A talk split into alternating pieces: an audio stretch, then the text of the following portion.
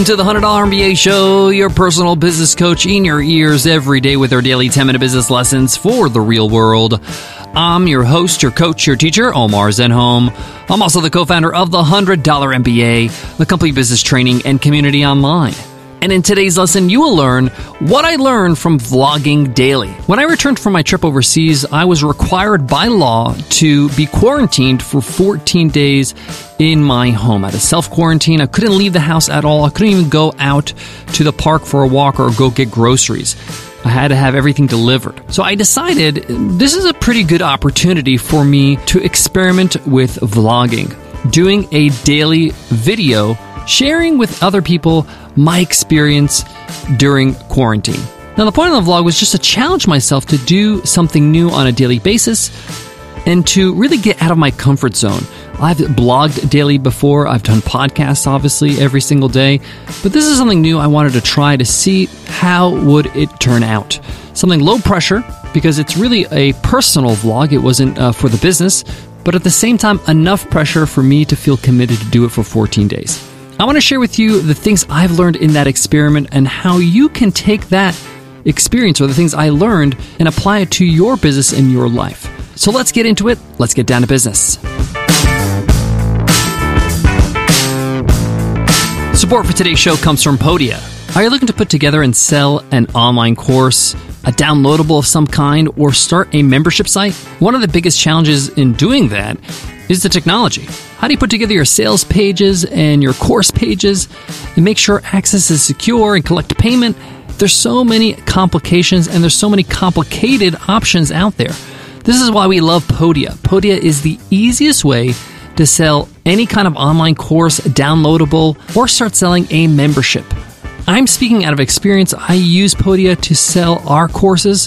What I love about it is that it's clean, it's great looking, and it's simple, so I don't fiddle around.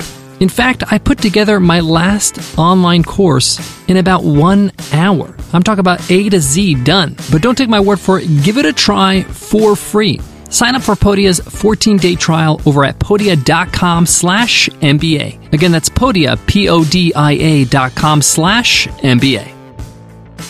When I started my 14-day quarantine, self isolation, whatever you want to call it, I started vlogging about it from day one.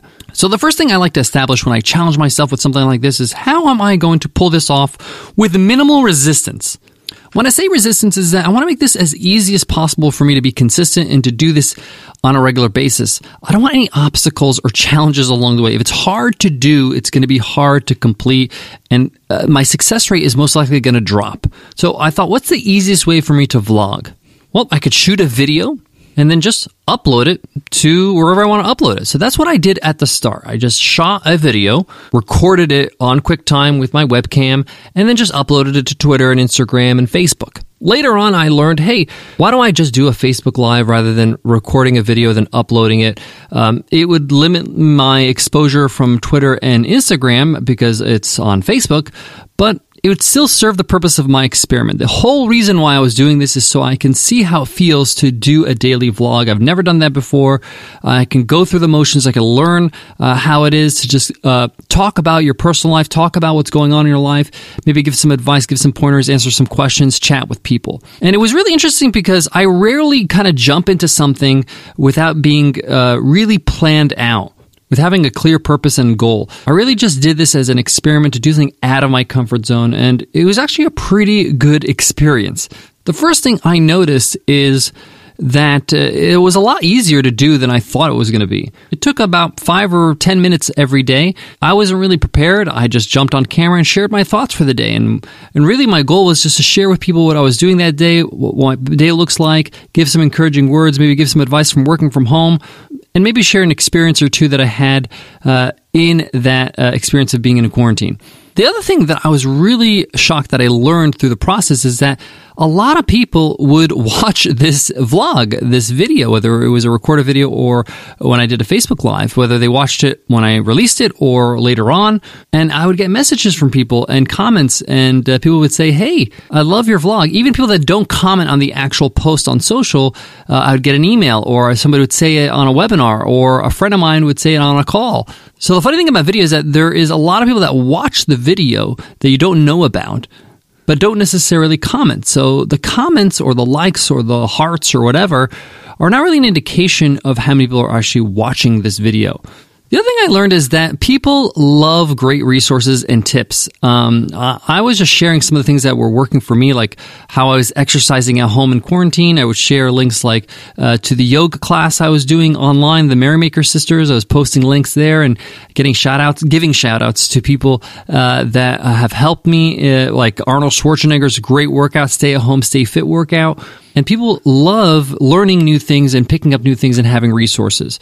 So vlogging allowed me to do that. It also allowed me to have a little bit of freedom to kind of just do things on a personal level, on my own personal brand, rather than really having to uh, incorporate, you know, my businesses or products into that content.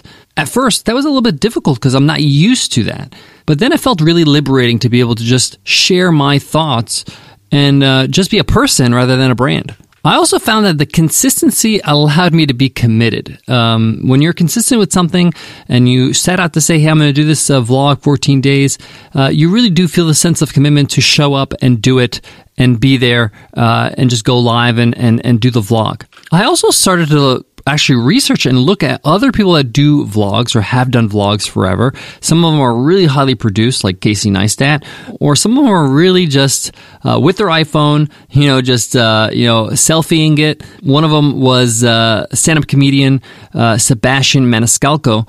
He actually, unfortunately, had coronavirus and he was at home and he was kind of vlogging through it but keeping it light keeping it funny sharing you know uh, his thoughts on how bad his hair is looking. And it was just kind of winged and it was yet entertaining and fun and it was endearing.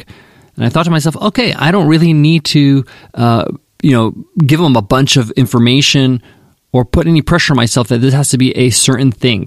It could just be a kind of a personal diary or a personal uh, manifestation or expression of uh, what you're feeling today. And some days on the vlog, I found myself having uh, more to share and sometimes not. So sometimes the vlog would be 10, 15 minutes and sometimes it would be five minutes. Uh, and, and that's just normal and that's okay. And I love the fact that I didn't have any rules around that and I was allowed to kind of be flexible with it. I also learned that if you're going to go live, like with a Facebook Live and vlog, uh, the time matters. So depending on what time uh, of day you do this and go live, you'll have a lot of a larger audience depending on where you are in the world, who's awake, who's on Facebook at that time. So I would experiment. One day I would do it at uh, you know eight o'clock in the morning. The other day I would do it at eleven. The next I would do it at seven p.m. The next I would do it at uh, three p.m.